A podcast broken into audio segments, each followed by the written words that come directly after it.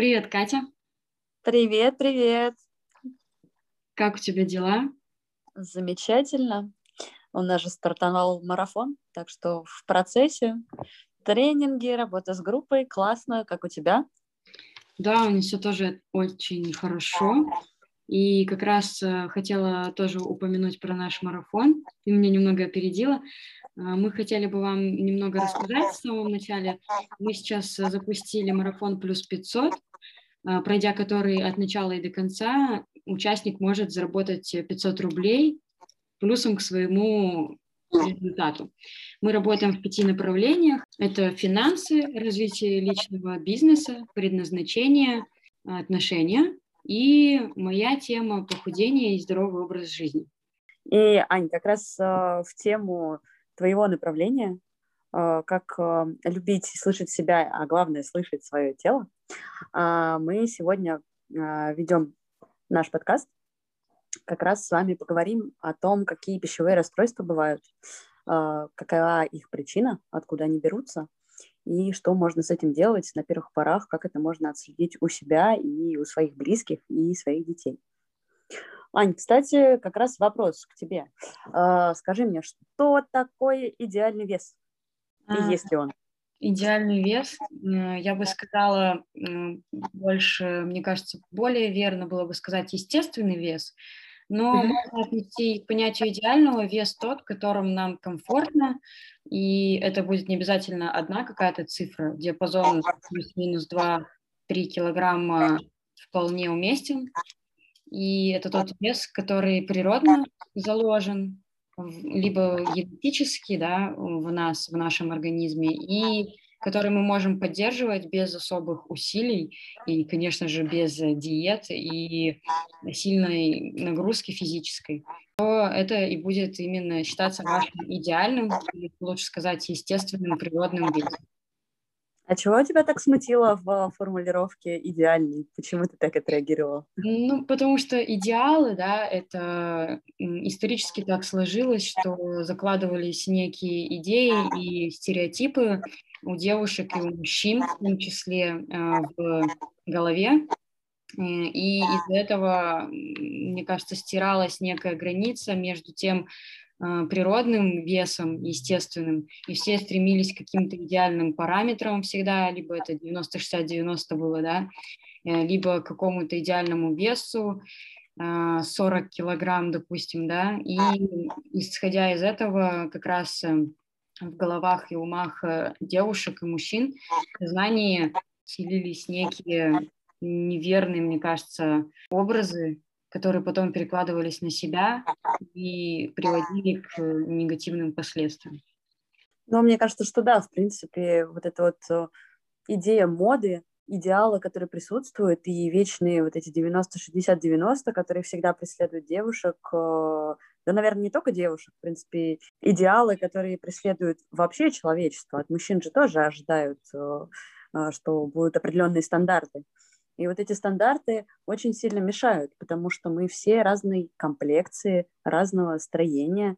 У нас, э, ну, давай тоже любимая отмазка, да, которую используют, и уж не знаю, ты можешь тоже подтвердить, это отмазка или нет, генетика что часто говорят, вот у меня там кость широкая, генетически у нас, э, там, не знаю, в семье это передается и так далее. Э, вообще генетика здесь насколько работает? Э, я с тобой соглашусь, что иногда это как отмазка звучит. Тут важно тоже людям отдавать себе отчет в их действиях. На самом деле, да, генетически, возможно, мы предрасположены больше там более пышным там формам, да, или наоборот, даже сейчас вроде научно доказано, что анорексия генетически, да, заложена, но мы про нее чуть позже поговорим. Вот, и есть определенные гены, которые отвечают за ожирение или, наоборот, за недостаточный вес. Но я считаю, что больше нужно подходить к этому вопросу сознательно и брать просто ответственность за свою жизнь и за свой образ жизни. Я, ну, я у тебя поинтересовалась как у специалиста, а, потому что, естественно, можно рассуждать, но часто я встречаю, что действительно люди этим оправдываются. А, и, ну, не знаю, как стандарты красоты и вот эти оправдания, как две крайности. То есть либо человек как раз живет в том, что я не могу похудеть э, или не могу, там, не знаю, набрать вес, потому что у меня это генетически заложено, не буду ничего с этим делать. Либо становится заложником этих стандартов, когда начинает гнаться за неестественной по факту красотой, начинает загонять себя диетами, э, какими-то ненужными э, процедурами. Ну, как, знаешь, допустим, люди уменьшают себе желудок, ну или ставят там кольцо какое-то на желудок, идут на липосакцию, чтобы ничего не делать э, по факту, э, им вы просто отсосали жир, и дальше, соответственно, продолжать э, жить в том формате, который есть. И, к сожалению, вот эти стандарты, они людям мешают себя проявлять и вгоняют в различные состояния, с которыми потом приходится бороться. То есть складываются определенные установки, убеждения, что меня не полюбят такой, какая я есть, а, потому что я не длинноногая Хайди Клум.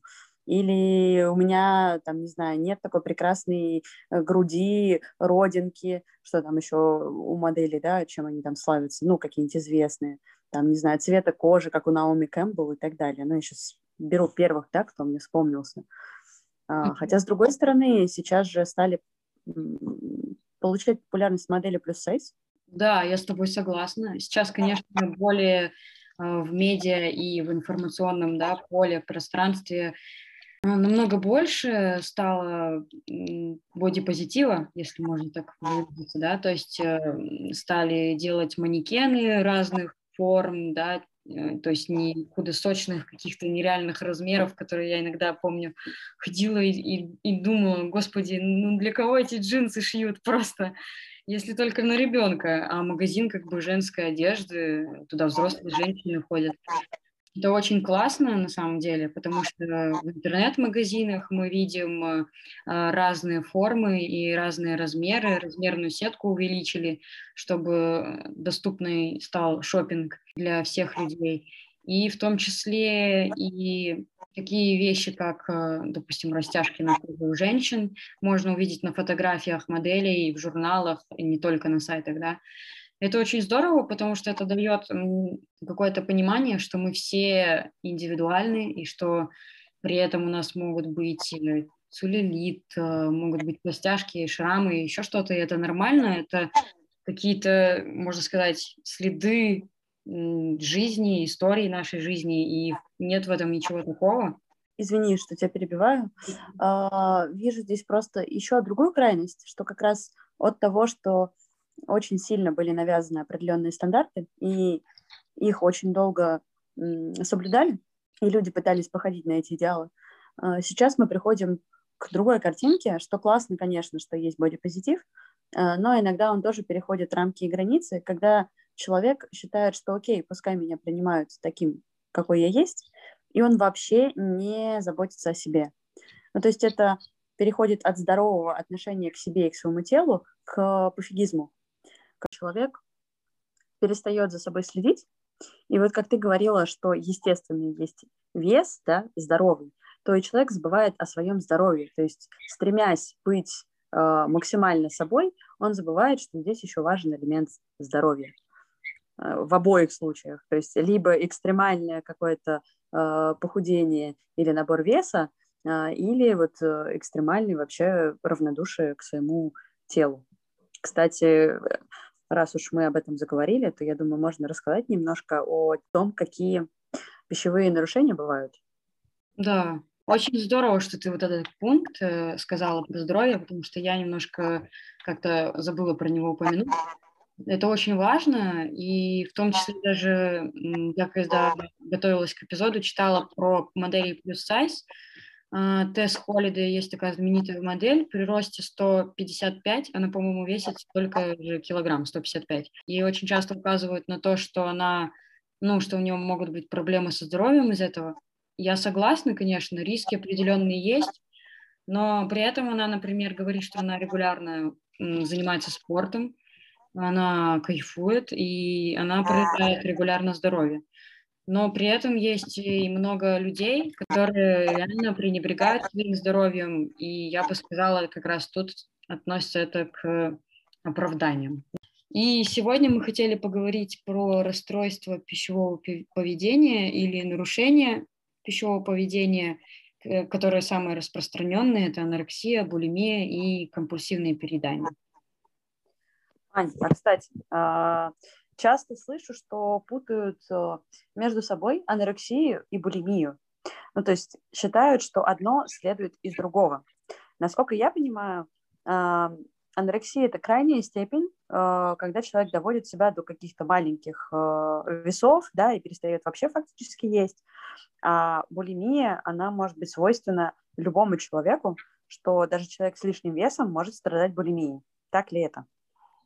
А, да, я в принципе согласна с тобой. Конечно, четко разграничить сложно, но в целом э, я соглашусь, что булимика не так э, легко отличить, как анорексика, например, потому что анорексия – это непосредственно преднамеренное снижение веса, э, сидение на каких-то диетах, в основных подразумевающих большую часть времени голодания, да, и э, анорексия, как правило, отличается тем, что это а, очень низкий вес, либо крайние границы нормы.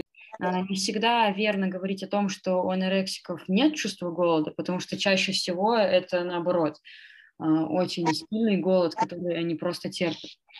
Но тут еще играют роль э, психологические факторы, да, и причины, из-за чего это происходит.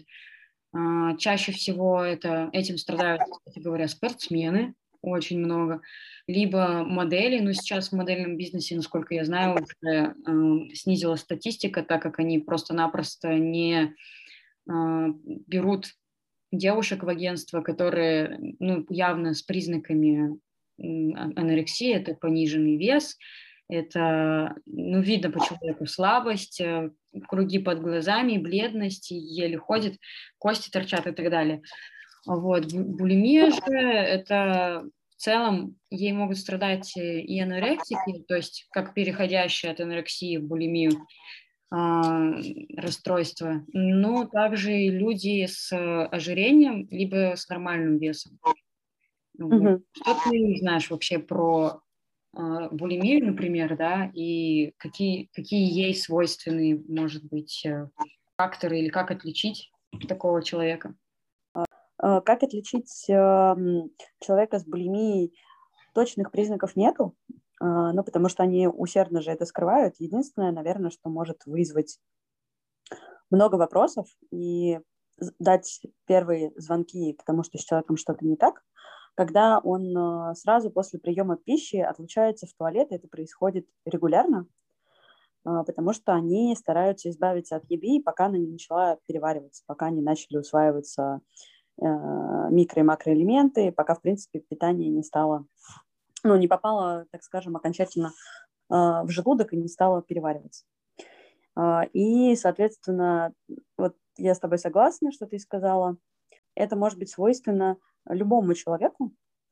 А, здесь нельзя ориентироваться на его вес, а, потому что это такое расстройство, связанное, наверное, больше с а, психологическими нарушениями, потому что у человека ощущение, что он ест вредную пищу, или то, что он сейчас наберет, но это не отменяет того, что он может вес, наоборот, набирать.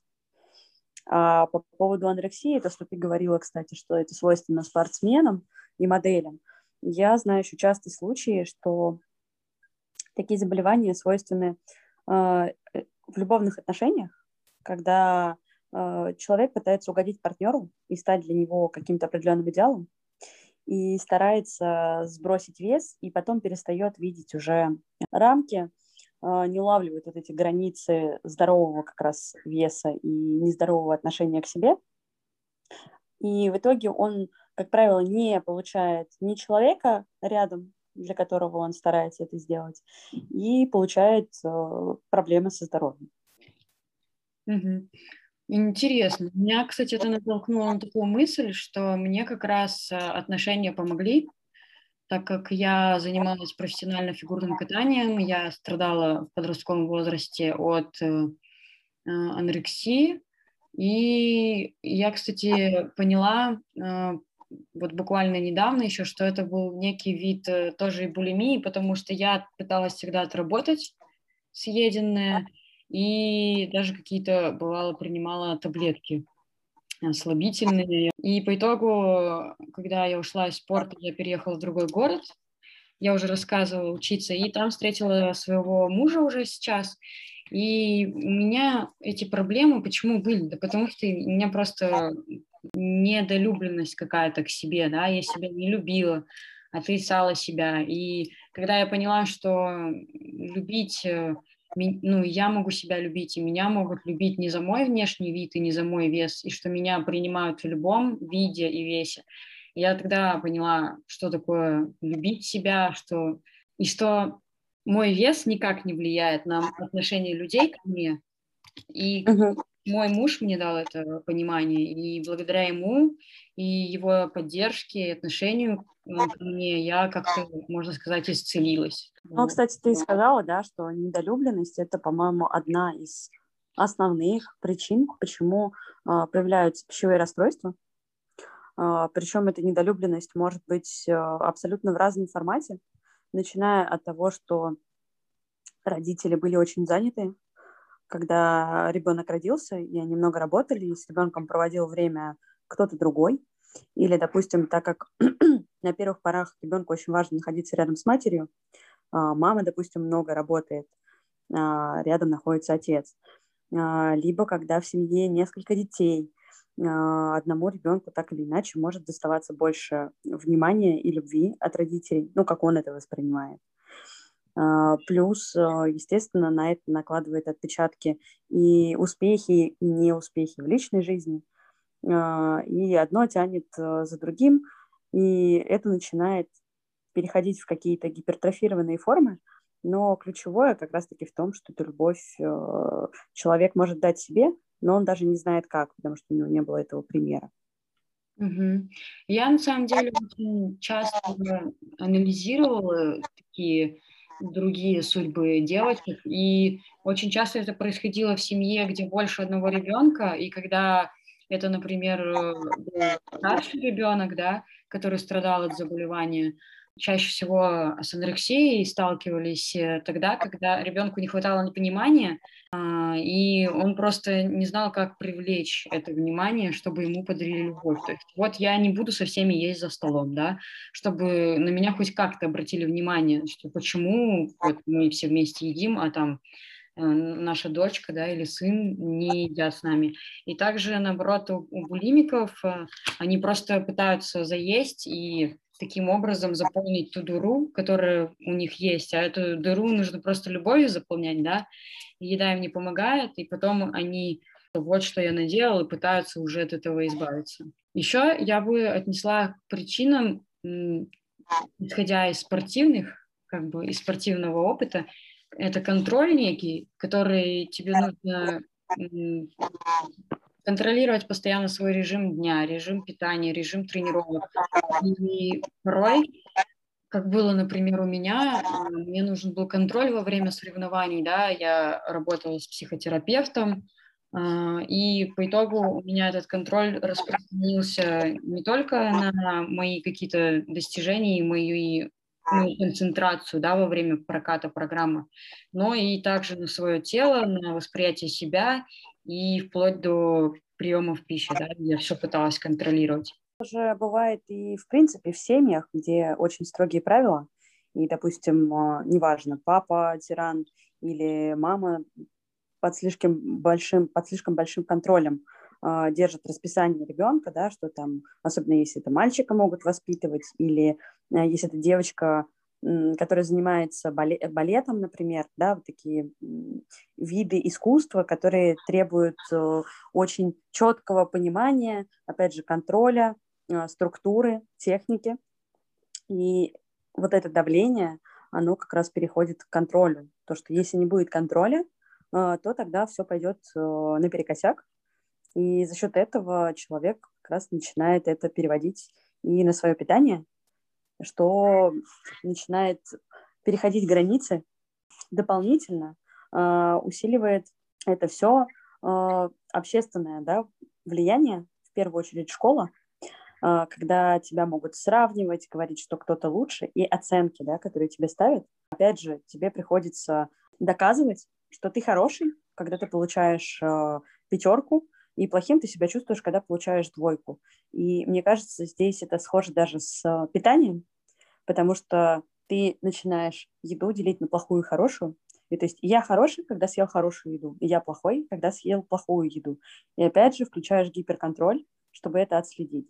И, скорее всего, в жизни таких детей или их родителей происходили ситуации, когда что-то пошло не так, э, и то, что это потом в итоге переходит э, в одержимость, и своим питанием, и попыткой доказать другим, какой ты хороший, что ты можешь, что ты этого достигнешь.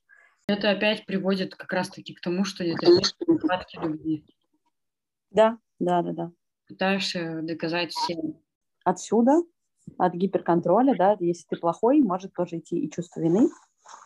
Да, я с тобой согласна. И тут э, самое интересное, что это как опять э, одна крайность переходит в другую, когда ты контролируешь или ты одержим контролем и вдруг э, срываешься, да, а, или у тебя происходят какие-то а, ситуации, которые тебя выводят, если говорить не о перееданиях, например, да, то есть э, какие-то нервные срывы у детей, когда родители слишком много от них требуют, э, приходит чувство вины. И чувство вины да которые просто всепоглощающие, и если это дети, то они неосознанно вообще начинают это делать, начинают э, думать, какие они плохие, зачем они вообще родились, да, э, что их не любят. Чувство вины, на самом деле, оно очень изъедает изнутри, и часто очень, если это подростки, то они закрываются в себе, замыкаются, и впоследствии, ну, в течение жизни это приводит к проблемам и не только с собой, и в отношениях. Это могут быть и созависимые отношения, отношения в социуме, отношения на работе. И да, если мы говорим про питание, то это отношения с, э, со своим телом и с пищевым поведением. То есть это как замкнутый круг, нехватка любви, контроль и чувство вины, и все это вместе. И в этом эпизоде мы хотели как раз вот выделить основные три причины. Одна как э, выходит из другой, как следствие. И получается так, что нам не хватает любви, внимания, заботы, и мы пытаемся как-то контролировать э, свою жизнь. И когда это не получается, мы начинаем испытывать вину. Я хочу к этому добавить, что чувство вины может еще возникать из-за того, что ребенок услышал, допустим, от своих родителей случайно, э, может быть, когда он э, еще был маленький, мы можем это даже не помнить, или когда мама потом или бабушка рассказывала о моменте, когда, допустим, узнали, когда а, мама забеременела или что-то еще произошло, а, что, допустим, мама себя плохо чувствовала, что ее тошнило, и ребенок подсознательно начинает ощущать, что это из-за него. Естественно, это тоже связано с тем, хотели ли этого ребенка, хотели ли сделать аборт. Ну, очень много да, моментов. А, одним из таких ярких проявлений как раз может быть, если было два плода, и один из них, допустим, погиб, а другой выжил, то у ребенка это может так или иначе потом вылезать как чувство вины, что из-за него, допустим, его брат или сестра будущие, что они погибли. Или, допустим, когда вместе росли, э, неважно, это был друг, это, может быть, тоже был брат или сестра, и что-то с ним произошло, он умер, ребенок тоже может винить себя, что умер не он, а его близкие, что вот родители страдают. Ну, это, естественно, завязано на многих еще других вещах, но такие вещи тоже случаются. И если у вас были такие травмы и есть сейчас пищевые расстройства, то можно тоже обратить на это внимание э, и поработать со специалистом, который э, с вами эту ситуацию проработает. Это может сказаться и на вашем восприятии еды. Да, я согласна. Мне, пока ты рассказывала, пришла в голову история, которую мама, если слушаешь, привет. Э, если ты не разрешишь выложить, я вырежу. Э, как мама ну, была прорабатывалась тоже со специалистом, э, делала э, определенную работу, и они вышли на ту ситуацию в детстве, когда она еще совсем маленькая, и ее показывает ее мама, моя бабушка, там кому-то, и ей говорят, тю-тю-тю, какая хорошенькая девочка, пухленькая, какой карапузик. И мама говорит, у меня такое отвержение в тот момент был, было, какая я пухленькая, какая я нормальная, типа. И тогда она вот э, как раз работала тоже со своим весом, у нее был избыточный вес, она сломала ногу и долго лежала и набрала вес. И как раз э, вот эта вот ситуация, кто бы мог подумать, что в детстве такие слова, а, дети же, ну, они рождаются, они уже все понимают, пусть они со временем учатся говорить, там, да, узнают мир, но они уже реально все понимают и считывают, и вот такое вот о, с помощью маленького э, ребенка уже мнение есть какое-то о себе, и это реально все очень влияет. Это точно, да. Ань, а мы с тобой проговорили сейчас про причины, а как же отследить и понять, что, допустим, со мной что-то не так? Ну, то есть я ем э, привычно, э, у меня лишний, да, какой-то вес. Э, или наоборот, я худею, э, я скидываю вес. В какой момент э, и могу ли я вообще это отследить, понять, что со мной что-то не так? А, ну, конечно, можно пройти тест в интернете. Но лично я по своему опыту могу сказать, что когда и недостаток веса у меня был, я вообще не, ну, не отдавала себе отчет и не понимала, что у меня есть проблема, пока сама просто не взглянула на себя трезвым взглядом и не признала это. И также у меня было, когда я набрала вес, когда как раз познакомилась с своим будущим мужем, я тогда бросила спорт и набрала килограмм 10, и я только когда реально трезво на себя взглянула, поняла, что мне дискомфортно, и что у меня есть э, ну, реально лишний вес, у меня отдышка была, я поняла, что нужно как-то да, со своим телом как-то поработать. Ну, здорово, что у тебя была осознанность, но, к сожалению, не всем хватает э, осознанности, да, или возможности увидеть себя со стороны и понять, что что-то не так.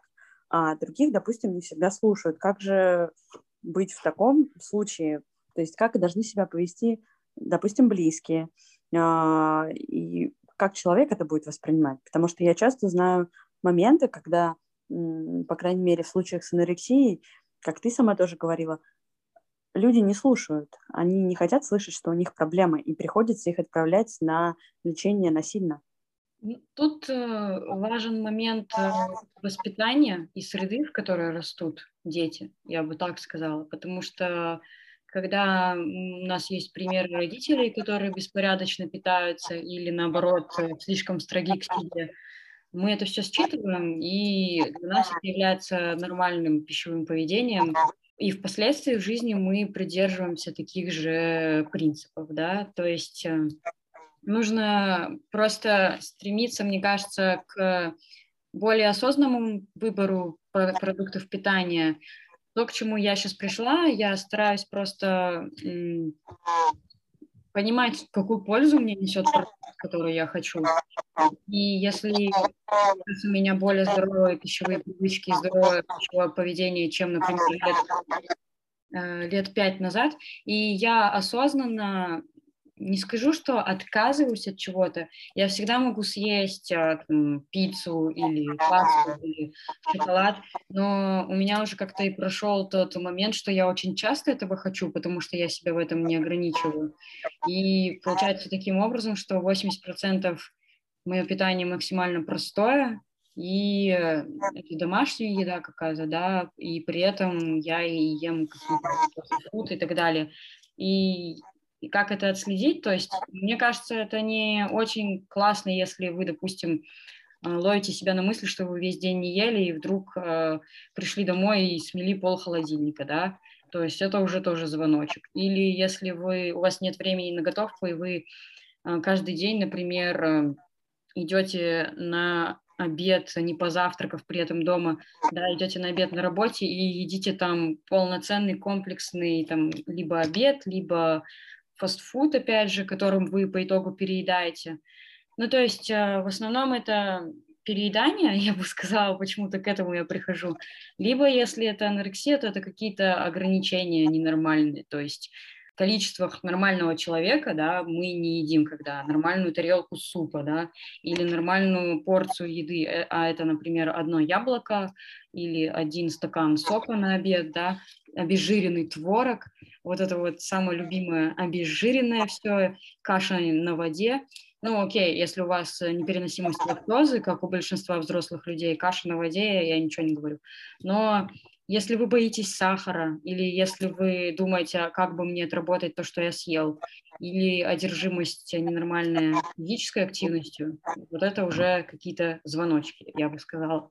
Я поняла, что, в принципе, идеальная картинка, так скажем, в том, когда родитель подает пример а, собой, а, сам следит за своим питанием, в принципе, этому же учит ребенка, и в первую очередь просто тем, как он сам питается, как в семье это выстроено, и какие привычки прививаются ребенку. А, но это идеальная картинка. Если брать уже ситуацию, что это произошло, то как родитель может помочь своему ребенку, что он может сделать, э, чтобы ребенка, может быть, не насильно отправлять на лечение, но предпринять какие-то первые шаги? Безусловно, давить нельзя мне, потому что тогда, если это еще в основном в подростковом возрасте происходит, в пубертатном периоде, это приводит к тому, что ребенок закрывается и уходит еще больше в себя, и вообще тогда до него не достучаться. А, я думаю, тут нужно э, подойти с такого захода, сказать, что мы тебя любим и видим, что что-то происходит не то. Может, ты хочешь нам что-то сказать, что-то тебя беспокоит, а, не нужно говорить, эм, что у тебя есть какие-то проблемы, потому что это опять же будет отрицание, а как раз-таки зайти с того, что мы хотим для тебя только лучшего, мы за тебя переживаем, потому что мы твои родители, мы тебя любим и видим, что ты какой-то другой стал в последнее время, не тот э, ребенок, которого мы знали все. И тогда, мне кажется, ребенок откроется, и, возможно, он не скажет что-то в плане питания, но он может поделиться теми переживаниями, которые его действительно э, тоже сподвигают на то, чтобы таким образом либо привлекать внимание, либо наказывать себя. И впоследствии, конечно, можно объяснить, если это, например, спортсмен, что можно по-другому добиться результата, или если это э, вы ругали до этого ребенка, то лучше поздно, чем никогда перестать его или ее ругать за это и как-то, может, вместе садиться кушать и предлагать какие-то альтернативы, чтобы они выбирали. Очень часто именно с анорексией дети предпочитают есть какие-то определенные виды пищи, определенно приготовленные, определенно положенные, да, и можно какие-то альтернативы, возможно, предлагать. А, то есть, в принципе, как итог, можно сказать так, что у любого пищевого расстройства в основе, скорее всего, лежит одна из трех ключевых проблем.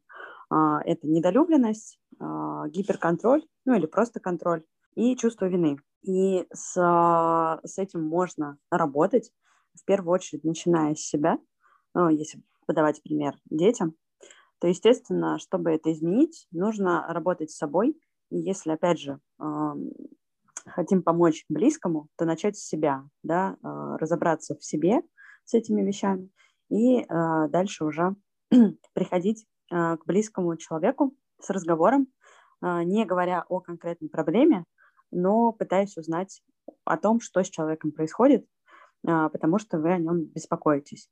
И дальше попробовать выстроить вокруг этого определенный, возможно, ритуал семейный, э, как питание, э, попробовать какие-то еще продукты, а дальше уже подключать непосредственно специалиста, а, и работать и с собой, если э, у вас ребенок до 18 лет, и с ребенком вместе, потому что работать в таком случае только с ребенком не получится, потому что родители закладывают вот эту основу. Да, я с тобой полностью согласна, что нужно работать в комплексе, это очень важно. Конечно, за основу именно психологических факторов можно взять э, то, что мы сегодня подчеркнули ну, у нас психологическая направленность подкаста, поэтому мы затрагивали именно факторы и причины, связанные с психологической, да, и ментальной точкой зрения. Вот. Чтобы решить эти проблемы, а, приходите к нам в клуб. Аня занимается как раз этими вопросами. А, за месяц работы с ней вы сможете отследить проблемы, которые у вас есть, почему вы переедаете или, наоборот, не доедаете. Аня подскажет, как это сделать, даст вам несколько заданий и навыковых упражнений. А помимо этого, два раза в месяц также вы сможете на тренингах уже с психологической точки зрения а, проработать основные корневые ситуации и проблемы, которые, которые этому поспособствовали. Я бы еще хотела добавить, что так как я сама прошла это, я подхожу очень э, максимально лояльно к каждому и мягко. Мы стараемся выстроить этот э, процесс максимально комфортным для каждого, а, а не как э, это делают э, в жестких марафонах, таких как «Бешеная сушка» и так далее, загоняют... Обожаю, обожаю, да. Загоняя просто в дикие рамки людей, и, конечно, это все супер действенно, я не, как бы не, не говорю, что это не так, но по итогу результат у вас сохраняется недолгое время, и это все приводит к, кстати, чаще всего как раз-таки люди, пришедшие без каких-то нарушений в пищевом поведении выходят из таких марафонов с нарушениями, э, с, с нарушениями с ментальной точки зрения. Так что мы как раз-таки в нашей группе занимаемся тем, чтобы э, дальше в последующей жизни вы могли придерживаться да, э, нормальных, естественных нашему телу и организму пищевых привычек и достигли своего естественного веса и могли жить с ним в течение всей жизни. В целом мы затронули очень маленький кусочек, из которого это все состоит. Мы постарались вместить основное, что могло послужить мотивом, но это все индивидуально, нужно разбирать, э, смотреть каждую ситуацию. И если вы в чем-то себя узнали, то чем быстрее вы обратитесь к специалисту, тем быстрее вы сможете себе помочь. На этом мы желаем вам э, здорового и естественного веса, а, приятной и вкусной еды, удовольствия от жизни. И прис... я присоединяюсь к тебе и желаю всем нашим слушателям слышать себя, следовать за сигналами своего тела, любить себя и быть в гармонии с собой. С вами прощаемся до следующего подкаста. В следующем эпизоде мы будем говорить о зависимых и созависимых отношениях. А, как раз в тему и сегодняшнего подкаста отношений с родителями тоже можем затронуть. А, так что до встречи. Да.